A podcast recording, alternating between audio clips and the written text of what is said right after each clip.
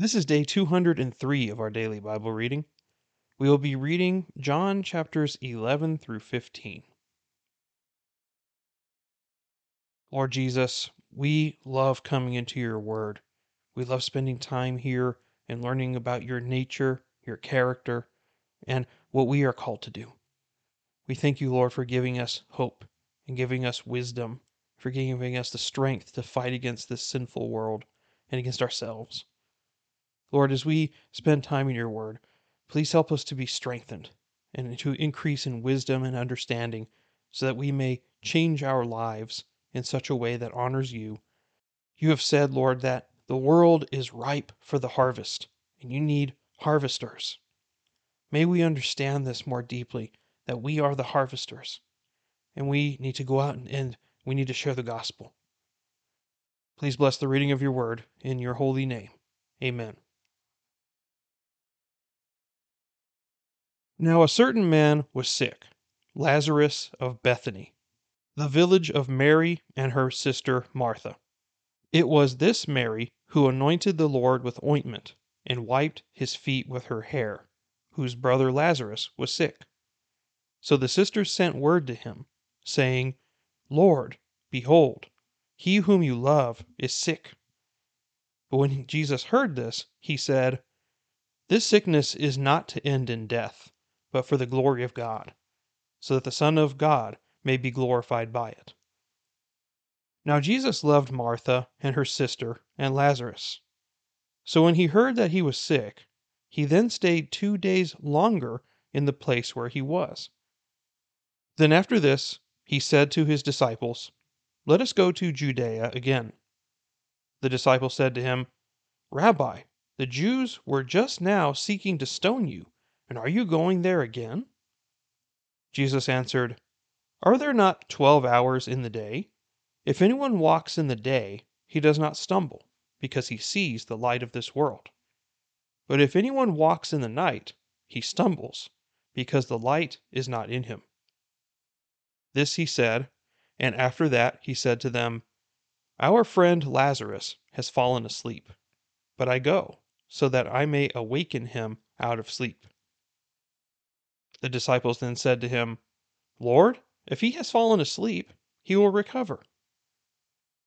Now Jesus had spoken of his death, but they thought that he was speaking of literal sleep. So Jesus then said to them plainly, Lazarus is dead, and I am glad for your sakes that I was not there, so that you may believe. But let us go to him. Therefore Thomas, who is called Didymus, said to his fellow disciples, Let us also go, so that we may die with him. So when Jesus came, he found that he had already been in the tomb four days. Now Bethany was near Jerusalem, about two miles off, and many of the Jews had come to Martha and Mary to console them concerning their brother.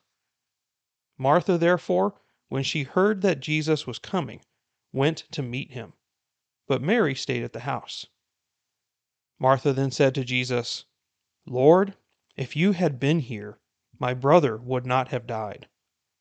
Even now, I know that whatever you ask of God, God will give you. Jesus said to her, Your brother will rise again. Martha said to him, I know that he will rise again in the resurrection on the last day. Jesus said to her, I am the resurrection and the life. He who believes in me will live, even if he dies. And everyone who lives and believes in me will never die. Do you believe this? She said to him, Yes, Lord. I have believed that you are the Christ, the Son of God, even he who comes into the world. When she had said this, she went away and called Mary, her sister, saying secretly, The teacher is here and is calling for you. And when she heard it, she got up quickly and was coming to him. Now Jesus had not yet come into the village, but was still in the place where Martha met him. Then the Jews who were with her in the house, and consoling her, when they saw that Mary got up quickly and went out, they followed her supposing that she was going to the tomb to weep there. Therefore, when Mary came where Jesus was, she saw him and fell at his feet, saying to him, Lord, if you had been here, my brother would not have died. When Jesus therefore saw her weeping, and the Jews who came with her also weeping, he was deeply moved in spirit, and was troubled, and said, Where have you laid him? They said to him, Lord, come and see. Jesus wept. So the Jews were saying, See how he loved him. But some of them said, Could not this man who opened the eyes of the blind man have kept this man also from dying? So Jesus, again being deeply moved within, came to the tomb. Now it was a cave, and a stone was lying against it. Jesus said, Remove the stone. Martha, the sister of the deceased, said to him, Lord, by this time there will be a stench, for he has been dead four days.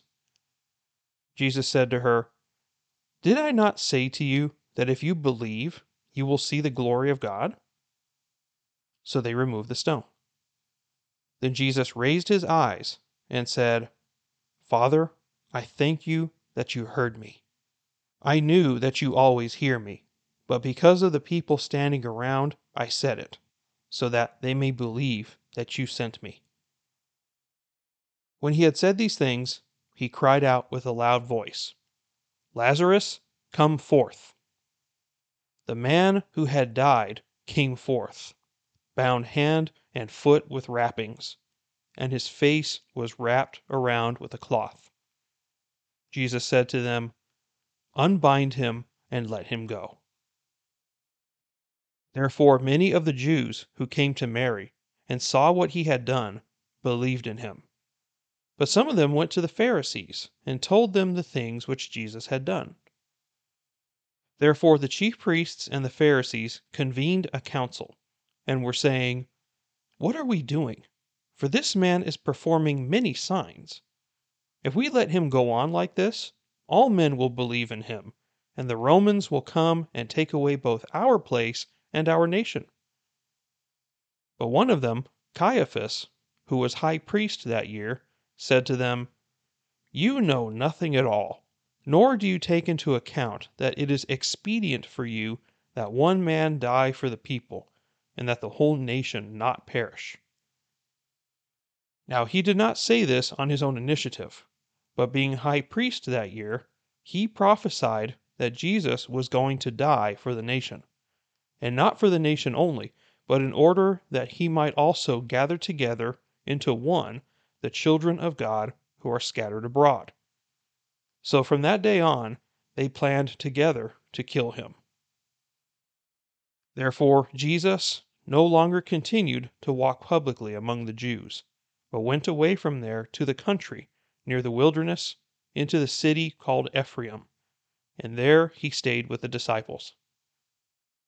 Now the Passover of the Jews was near, and many went up to Jerusalem out of the country before the Passover to purify themselves. So they were seeking for Jesus, and were saying to one another as they stood in the temple, What do you think? That he will not come to the feast at all? Now the chief priests and the Pharisees had given orders that if anyone knew where he was, he was to report it, so that they might seize him.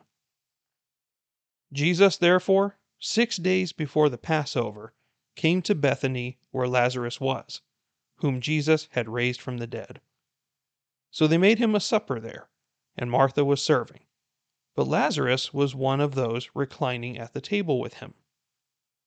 Mary then took a pound of very costly perfume of pure nard, and anointed the feet of Jesus, and wiped his feet with her hair and the house was filled with the fragrance of the perfume.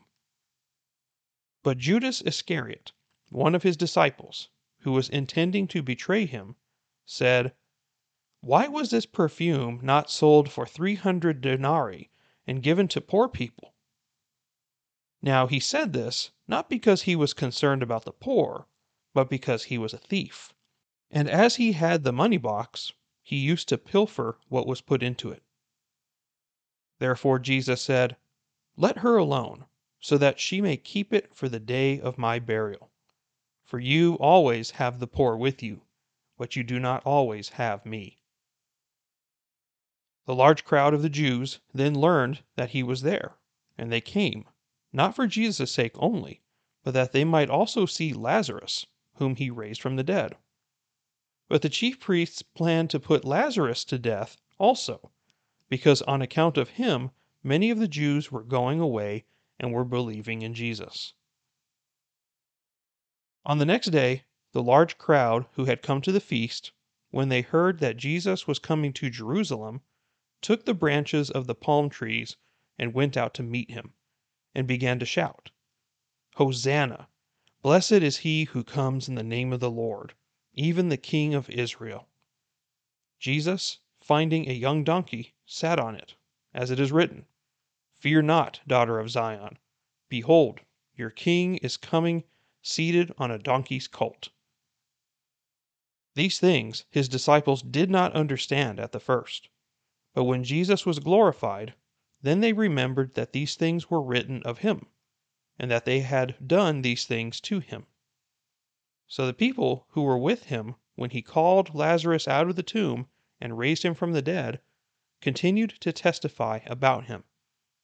For this reason also the people went and met him, because they heard that he had performed this sign. So the Pharisees said to one another, You see that you are not doing any good. Look, the whole world has gone after him. Now there were some Greeks among those who were going up to worship at the feast. These then came to Philip, who was from Bethsaida of Galilee, and began to ask him, saying, Sir, we wish to see Jesus. Philip came and told Andrew. Andrew and Philip came and told Jesus. And Jesus answered them, saying, The hour has come for the Son of Man to be glorified. Truly, truly, I say to you, unless a grain of wheat falls into the earth and dies, it remains alone. But if it dies, it bears much fruit. He who loves his life loses it, and he who hates his life in this world will keep it to life eternal. If anyone serves me, he must follow me, and where I am, there my servant will be also. If anyone serves me, the Father will honor him. Now my soul has become troubled, and what shall I say? Father, save me from this hour? But for this purpose I came to this hour. Father, glorify your name. Then a voice came out of heaven I have both glorified it and will glorify it again. So the crowd of people who stood by and heard it were saying that it had thundered. Others were saying, An angel has spoken to him. Jesus answered and said, this voice has not come for my sake, but for your sakes. Now judgment is upon this world. Now the ruler of this world will be cast out. And I, if I am lifted up from the earth, will draw all men to myself. But he was saying this to indicate the kind of death by which he was going to die. The crowd then answered him, We have heard out of the law that the Christ is to remain forever. But how can you say the Son of Man must be lifted up? Who is this Son of Man? So Jesus said to them, For a little while longer the light is among you. Walk while you have the light, so that darkness will not overtake you. He who walks in the darkness does not know where he goes. While you have the light, believe in the light, so that you may become sons of light. These things Jesus spoke, and he went away and hid himself from them. But though he had performed so many signs before them, yet they were not believing in him. This was to fulfill the word of Isaiah the prophet, which he spoke Lord, who has believed our report? And to whom has the arm of the Lord been revealed? For this reason they could not believe For Isaiah said again, He has blinded their eyes, and he hardened their heart, so that they would not see with their eyes and perceive with their heart, and be converted, and I heal them. These things Isaiah said because he saw his glory, and he spoke of him. Nevertheless, many, even of the rulers, believed in him. But because of the Pharisees, they were not confessing him, for fear that they would be put out of the synagogue. For they loved the approval of men rather than the approval of God. And Jesus cried out and said, He who believes in me does not believe in me, but in him who sent me. He who sees me sees the one who sent me. I have come as light into the world, so that everyone who believes in me will not remain in darkness. If anyone hears my sayings and does not keep them, I do not judge him, for I did not come to judge the world, but to save the world. He who rejects me and does not receive my sayings has one who judges him. The word I spoke is what will judge him at the last day. For I did not speak on my own initiative, but the Father himself who sent me has given me a commandment as to what to say and what to speak. I know that his commandment is eternal life. Therefore, the things I speak, I speak just as the Father has told me. Now, before the feast of the Passover, Jesus, knowing that his hour had come, that he would depart out of this world to the Father, having loved his own who were in the world, he loved them to the end.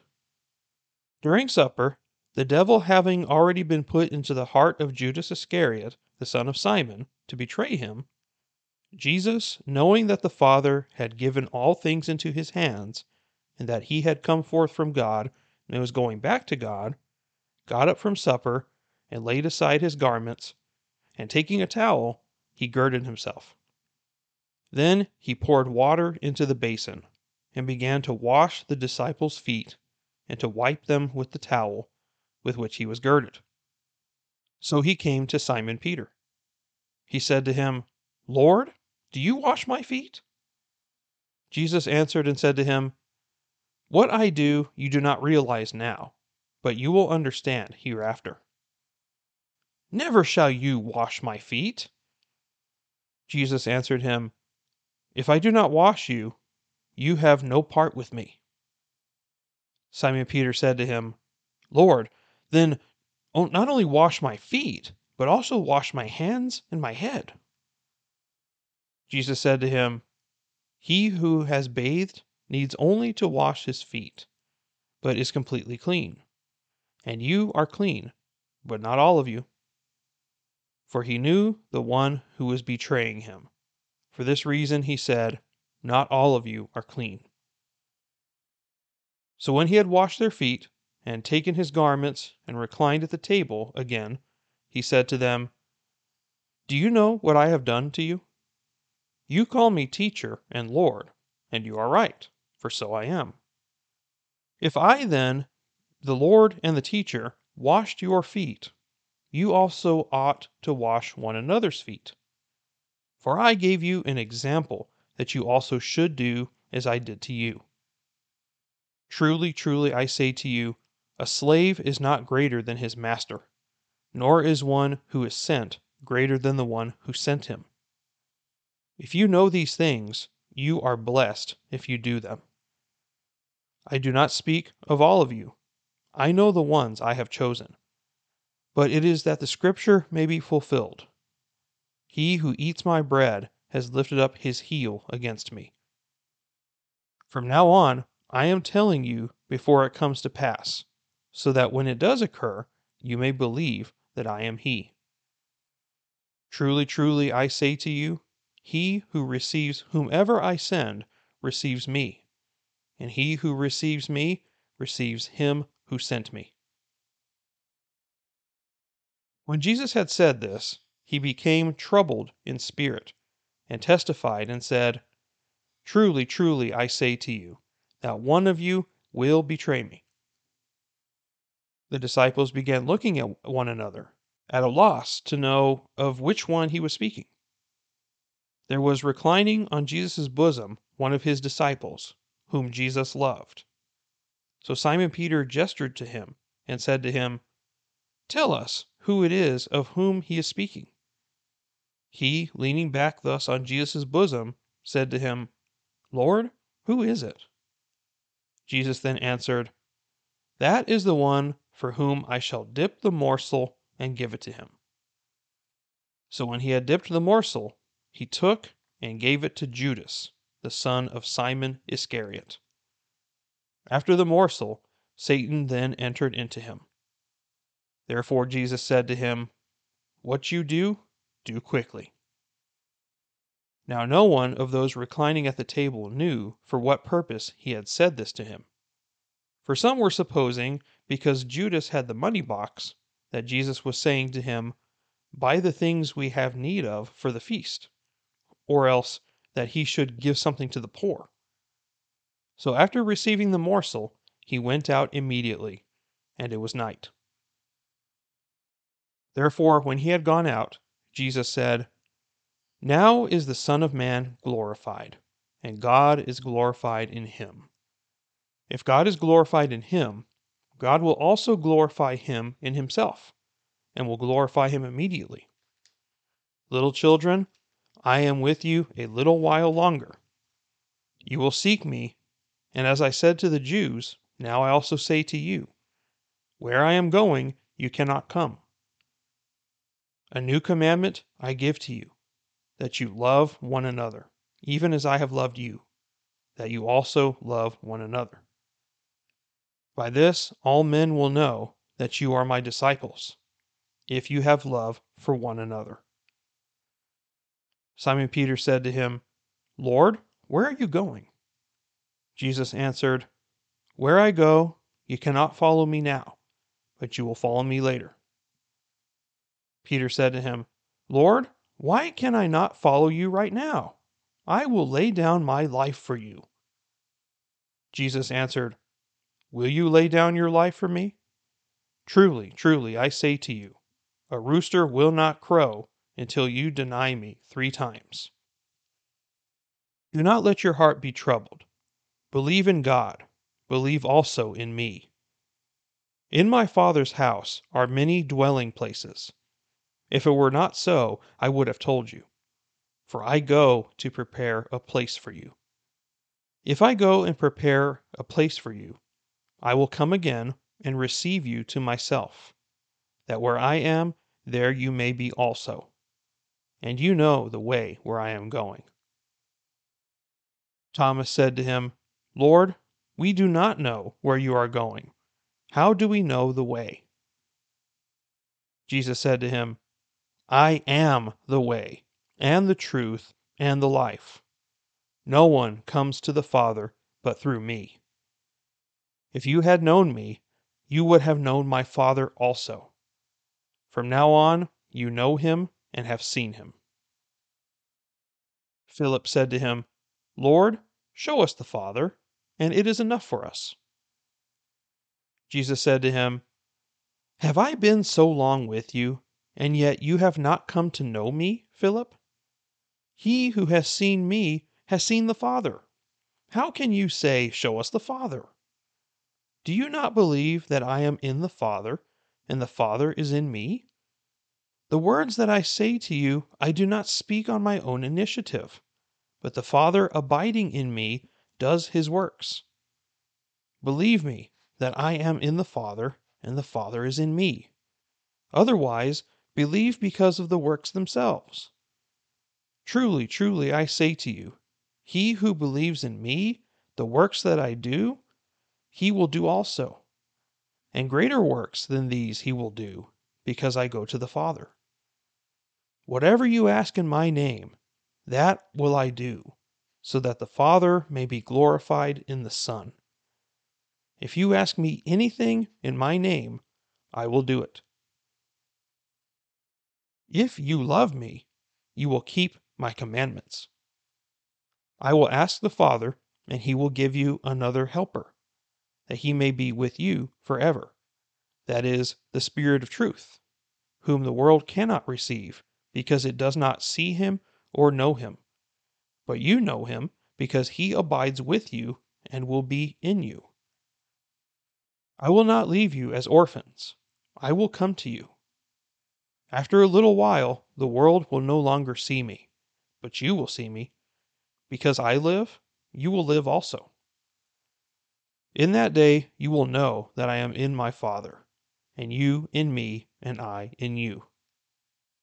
He who has my commandments and keeps them is the one who loves me, and he who loves me will be loved by my Father, and I will love him and will disclose myself to him. Judas, not Iscariot, said to him, Lord, what then has happened that you are going to disclose yourself to us and not to the world? Jesus answered and said to him, If anyone loves me, he will keep my word, and my Father will love him, and we will come to him and make our abode with him. He who does not love me does not keep my words, and the word which you hear is not mine but the Father's who sent me. These things I have spoken to you while abiding with you. But the Helper, the Holy Spirit, whom the Father will send in my name, he will teach you all things, and bring to your remembrance all that I said to you. Peace I leave with you, my peace I give to you. Not as the world gives, do I give to you. Do not let your heart be troubled, nor let it be fearful. You heard that I said to you, I go away, and I will come to you. If you loved me, you would have rejoiced, because I go to the Father, and the Father is greater than I. Now I have told you before it happens, so that when it happens, you may believe. I will not speak much more with you, for the ruler of the world is coming and he has nothing in me. But so that the world may know that I love the Father, I do exactly as the Father commanded me. Get up, let us go from here. I am the true vine. My Father is the vine dresser. Every branch in me that does not bear fruit, he takes away. And every branch that bears fruit, he prunes it so that it may bear more fruit. You are already clean because of the word which I have spoken to you. Abide in me, and I in you. As the branch cannot bear fruit of itself unless it abides in the vine, so neither can you unless you abide in me. I am the vine, you are the branches. He who abides in me, and I in him, he bears much fruit. For apart from me, you can do nothing. If anyone does not abide in me, he is thrown away as a branch, and dries up, and they gather them and cast them into the fire, and they are burned. If you abide in me, and my words abide in you, ask whatever you wish, and it will be done for you. My Father is glorified by this, that you bear much fruit, and so prove to be my disciples. Just as the Father has loved me, I have also loved you. Abide in my love. If you keep my commandments, you will abide in my love, just as I have kept my Father's commandments and abide in his love. These things I have spoken to you so that my joy may be in you and that your joy may be made full.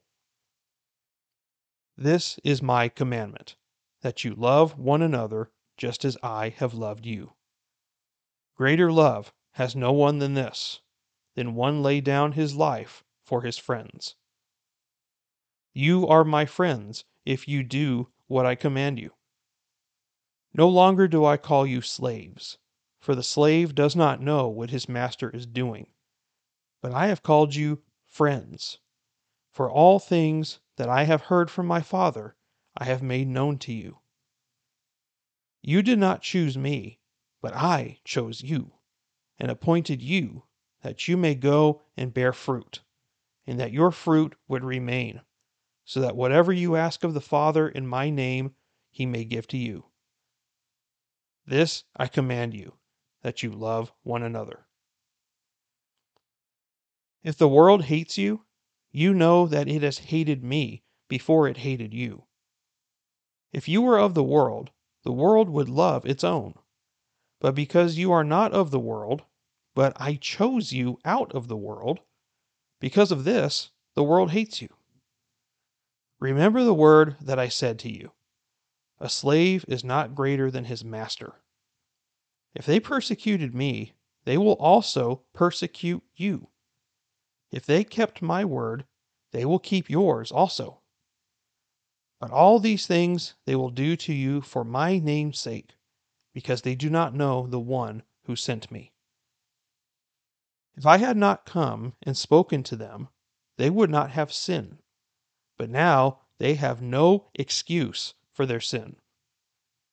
He who hates me hates my Father also. If I had not done among them the works which no one else did, they would have no sin. But now they have both seen and hated me and my Father as well. But they have done this to fulfill the word which was written in their law. They hated me without a cause. When the Helper comes, whom I will send you from the Father, that is, the Spirit of truth who proceeds from the Father, he will testify about me. And you will testify also, because you have been with me from the beginning. Okay, so let's examine a few things in today's reading. So, beginning in chapter 11, we have the story about Jesus raising Lazarus from the dead. We identify Mary as being the one who wiped Jesus' feet with her tears. And this is the same woman who is going to anoint Jesus' feet with a very expensive perfume. He loves this family, and he loves them so much. And yet, in their eyes, he could have prevented the death of Lazarus, and he very much could have. But he did not for a reason. And at first, they didn't understand why he did that. But he explains here why he did that. Because, for one, he wants to show a sign of his deity, that he is master over life and death. But not only that, but he's using it as an illustration for how he's going to be raised. So he's going to be dead for several days, and he's going to be in a cave, in a tomb, and there's going to be a stone rolled over it. And so you see very similar imagery as you would when he was buried himself. So you see these precursors in here. So he knew that Lazarus was going to die, and he waited intentionally for him to be dead for a few days, so that when he raised him, that would be a miracle. If it were, say, just a couple hours after he supposedly had died, there would have been that off chance where he was not really dead, and therefore he didn't perform a miracle, so on and so forth. But they waited until Lazarus' body was stinking with decay before he did it, to show that he was truly master over all life. That's why he says to his disciples in verse 14, Lazarus is dead, and I am glad for your sakes that I was not there, so that you may believe. If I was there, I would have saved him. But we intentionally waited not to go so that you can believe that I am the Christ, because I am going to raise him from the dead. And Martha didn't understand either, because when Martha comes to greet Jesus, he says, Your brother will rise again. And Martha said, Yeah, I know, at the resurrection, at the end days. That's, but that's not the resurrection that he's talking about. He's talking about a resurrection he's going to do right now, but more specifically, he gives another I am statement. I am the resurrection and the life. He who believes in me will live even if he dies, and everyone who lives and believes in me will never die. Do you believe this? We have to ask ourselves the same question Do you believe this? Do you believe that Jesus is the resurrection and the life? We have to. This is an essential thing that we must believe as Christians. If we don't think Jesus resurrected from the dead or that he is not master over all creation, then he's not God. And therefore, your salvation is irrelevant because it doesn't exist. Even if someone dies physically, God will save that person and they will live spiritually and eternally. Not only do we see Jesus demonstrating his deity, but we also see a compassionate human side of Jesus because he was overwhelmed with grief and he wept. Shortest verse in the Bible Jesus wept. And they said, Look how much he loves him. But guess what? He weeps for us too. When we grieve him, he weeps for us when we're lost. He grieves for our salvation as well. So that's how much he loves us. He is willing to die for us and to weep for us. How beautiful is that, right? We don't deserve this. Then we see something very interesting here in chapter 12, around verse 36 and 37. He said all these things to these people, and then he went away and hid himself from them. And though he had performed so many signs before them, yet they were not believing in him. Well, why? It's so strange why they don't believe him. Well, here's the answer. This was to fulfill the word of Isaiah Lord, who has believed our report? And to whom has the arm of the Lord been revealed? So we show that these verses are summarizing the ministry of Jesus and why they are rejecting him. And it's equated with what Jesus has been saying that he and the Father are one, the Father is in him, and he is in the Father. So if you're rejecting Christ, you're rejecting the God of the universe you're rejecting the Father. And so that's what he is showing us here. But not only that, but this further explains the deity of Christ by the quotations from Isaiah, which is Isaiah 53 and Isaiah 6. Then in chapter 13, we have where Jesus washes the disciples' feet. And this is a pretty dramatic scene, especially when it starts with all these other things put in, and then it says he got down on his knees and started washing their feet. It's like it says, knowing that the Father had given all things into his hands, and that he had come forth from God and was going back to God, then he did it. That's something very significant. He had all authority on heaven and earth. He had God the Father's full endorsement. Everything belonged to him, and he knew exactly who he was and where he was going, then he did it. That is a very interesting statement in how all those things need to be lining up just so. So he is not only giving them a lesson in humility, being the supreme creator of the universe, getting on his knees and washing their feet, but it's just a portrayal of the kind of humility that we need to have with each other. We don't necessarily need to literally wash people's feet, but it's that act of submission and humbleness that we need to have with each other in Christian circles. Normally, a servant was performing this lowly task, but we have Christ, the teacher, coming and doing this. Peter didn't understand the lesson because he's like, No, I'm not letting you wash my feet. You're my master. He's like, No, you don't understand what I'm doing. Let me do this. You need to do this. If not, you don't have a part with me. You need to let me wash you, or you're not a part of me. And then Peter's like, Okay, well, if that's the case, then go ahead and wash all of me. Give me a full body wash. And Jesus is like, No, I don't need to do that. So we don't need to bathe our whole body if just our feet are dirty, right? That's what he's trying to get at. So, in a spiritual sense, a man who has been cleansed from sin does not need to think all is lost when he sins throughout his life, right? We don't want to say that just because we're saved doesn't mean we stop sinning, right? We still sin. We still mess up. We still fail. So, since we didn't lose our salvation in the process, All we need to simply do is confess our sins and repent, and all will be forgiven. That's how simple it is. God has now forgiven us perpetually. And that's the kind of illustration that he's giving here is if you're fully clean, except just your feet are dirty, then you don't need to take a full bath, right? So we are fully clean by the washing of Jesus' blood on the cross.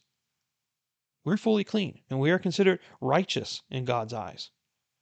But yet we still make mistakes, right? So our feet are a little dirty. Doesn't mean we need to get baptized all over again. Doesn't mean that our we have to go through the salvation process all over again. We're already there. We just need to clean ourselves of the areas that we got dirty and we're okay. We need to see it like that. You never lose your salvation once you have it. Once saved, always saved. But when we do have errors in our life or lapses of judgment, we do need to confess those sins and we need to get back on track and God will forgive us every time. In chapter 13, verse 34, he says this A new commandment I give to you, that you love one another, even as I have loved you, that you also love one another. By this all men will know that you are my disciples, if you have love for one another. So, this is not necessarily a brand new concept, right? Because you know, the idea to love your neighbor as yourself was in the original law. So why is Jesus saying this is a new command? Well, there's a difference between just loving somebody and loving sacrificially. So he's wanting us to love like he loves, not necessarily loving your neighbor like you love yourself. We're no longer the object anymore. Christ is the object. We look to Him uh, for how to love, and we love people like Christ loves us. And so that's what makes it a new commandment. Then in chapter 14, verse 6, we have another I am, perhaps the greatest I am. I am the way and the truth and the life. No one comes to the Father except through me. So he is the way, he is the path to salvation. He is the truth because he is the Word of God, and he is the life because he is God. And no one comes to the Father but through him. There are so many religions out there that think that there are multiple paths to God, or that general worldview that there are many roads to heaven. That you can get there through any of these religions. They all point to the same God. Well, that's not what Jesus is saying. He's saying that the path to salvation is through Him only. It's an exclusive process. He is the gatekeeper of heaven and hell. No one comes to God except through Christ. So if you don't believe in Christ, then you have no salvation because salvation is from Jesus Christ. That's very specific. There are no alternatives, there are no other options, you either accept Christ or you don't. It's that simple. Philip did not quite understand who he was dealing with, and you can tell that these disciples still didn't fully understand because Philip said, Show us the Father. And then Jesus says, I've been with you this long, and you don't know me yet, Philip? I am God in your midst. I am Emmanuel, God with us. I am not the Father, because I am a separate person of the Trinity, but he and I have the exact same nature, and he's telling me everything to say. My words are his words. Therefore, if you've seen me, you've seen the Father. I am enough. Verses 13 and 14 sometimes get taken out of context, so let's make sure we understand this. Whatever you ask in my name, that will I do, so that the Father may be glorified in the Son. If you ask me anything in my name, I will do it. Some people take this a little too far in one direction because they think now he's some sort of genie that we just ask him something, he'll give us whatever we want. But look how he framed the way he said it. Verse 13, especially. Whatever you ask in my name, that will I do. Yes, he does say that. But listen to this part. So that the Father may be glorified in the Son. So, whatever you're asking needs to glorify God. And if it does glorify God, He will answer and grant your request. But if we begin asking with selfish motives, it is something that does not align with His will, something that is contrary to what He wants, He's not going to answer it positively in your favor. He's going to do what works for Him. However, if we are fully invested with Christ, then everything that we do is going to be for His glory. And if we seek His glory continually, then we will pray for His glory to be manifest and for Him to be glorified in the midst of this world. So then prayers will get answered because it's not about you, it's about God and about other people seeing God for who He really is. So that it depends on how you pray and what your motivations are. Asking for everything material is not going to get answered. And it's like, well, this I guess this isn't true. That's not what it says. It doesn't glorify God. If it glorifies God, He will answer it. That's a promise. And most importantly, you want to get one foot in the door to understanding this, you have to follow verse 15. If you love me, you will keep my commandments. There's your proof right there. That's how you know you love God. You keep his commandments, all of them. Verse 21 He who has my commandments and keeps them is the one who loves me. And he who loves me will be loved by my Father. And I will love him and will disclose myself to him. Very interesting statement.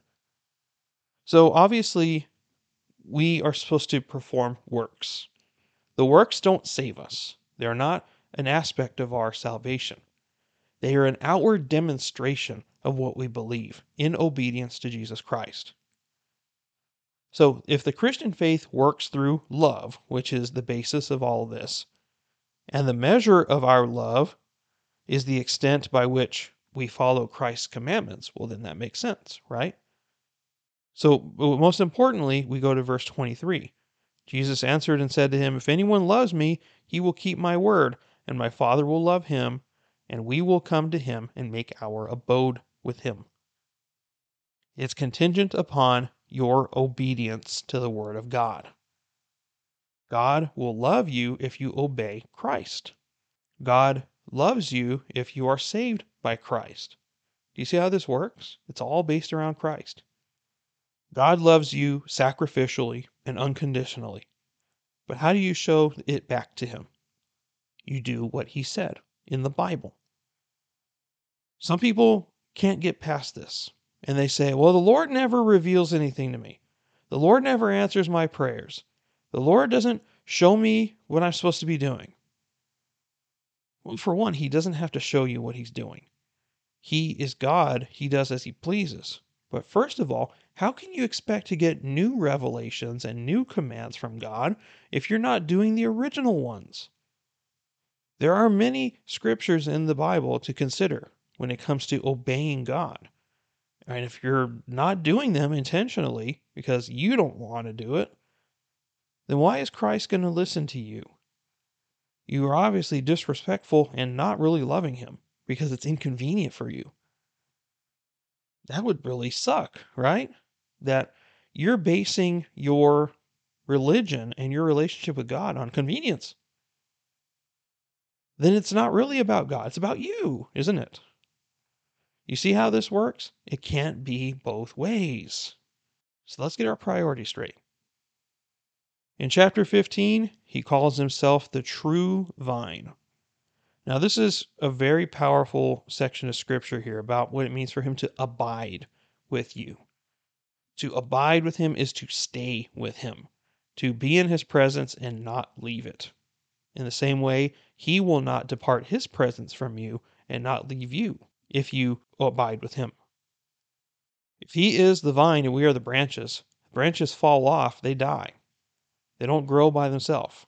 But if you are attached to the vine, then you will bear fruit and you will grow your leaves and you will be healthy. So he's showing here that apart from him, we can do absolutely nothing. You try to be a Christian by yourself without the power of God, you will fail. You try to go through life without God, you will fail. You cannot achieve enlightenment on your own. You need God. You will fail. Apart from Christ, you can do absolutely nothing. Those that do not abide in Christ will be thrown into the fire, which is hell. It's very simple. It's the same language over and over throughout the Bible that we see. Verse 10 If you keep my commandments, you will abide in my love, just as I have kept my Father's commandments and abide in his love. See, if he's supposed to be our example, we need to obey God just like Christ obeyed God. He is the role model that we need to follow in all ways. He reminds us in verse 16 that He chose us. We didn't choose Him.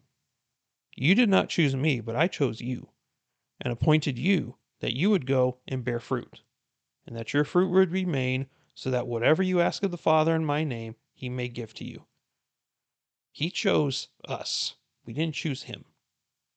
In our physical state, we will never choose God. He says it again in verse 19 I chose you out of the world. Now, when it comes to the world hating us, it doesn't say that just because we're Christians, we're going to be persecuted. Well, let's understand this properly. If you are doing your job as a Christian, yeah, you will be persecuted. Like it says in verse 20, a slave is not greater than his master. If they persecuted me, they will also persecute you. If they kept my word, they will keep yours also. But all these things they will do to you. Why? For my name's sake. We get this wrong as Christians today. So, what is this saying? If you are working fervently to further the kingdom of God, you will go through persecution. If you're witnessing, if you're serving in your church, if you're living a humble, godly lifestyle, separating yourselves from the temptations of the world, you will look very different. You will look distinct. You will look unique and you will look like you don't belong. And that's what it means to be a Christian. However, if you are a Christian not obeying the Word of God, not doing anything with your faith, and then you have problems in your life and you say, Oh, I'm being persecuted, that is not the same thing. Everyone goes through hard times. But there's a difference between just going through life struggles and being persecuted for your faith. If you never share the gospel with anybody and God's not challenging you in any sort of way, you have to ask yourself two hard questions. Are you even saved at all, first of all? But secondly, is are you doing what you're supposed to be doing? And if the answer is no, I'm not doing what I'm supposed to be doing, then you need to make an adjustment right now.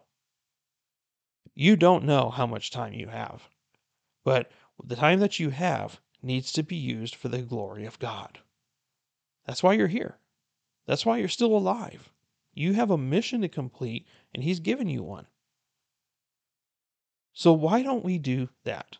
Why don't we be good Christians, show God that we love Him by obeying His commandments, and we go and start saving souls. That will reap the benefits that God wants us to have. But the world will not hate you if you look like everybody else. You get what I'm saying? If you don't act like a Christian, you won't be persecuted. But God won't reward you. Pick a side. You either pick God's side or you pick the world's side, and the world will disappoint you every time. Satan will manipulate you as he sees fit, and then he'll discard you like he does everybody else. And with that, that's all I have for today. Thank you for listening. I'm Ryan, and we'll see you next time. Take care, and God bless you.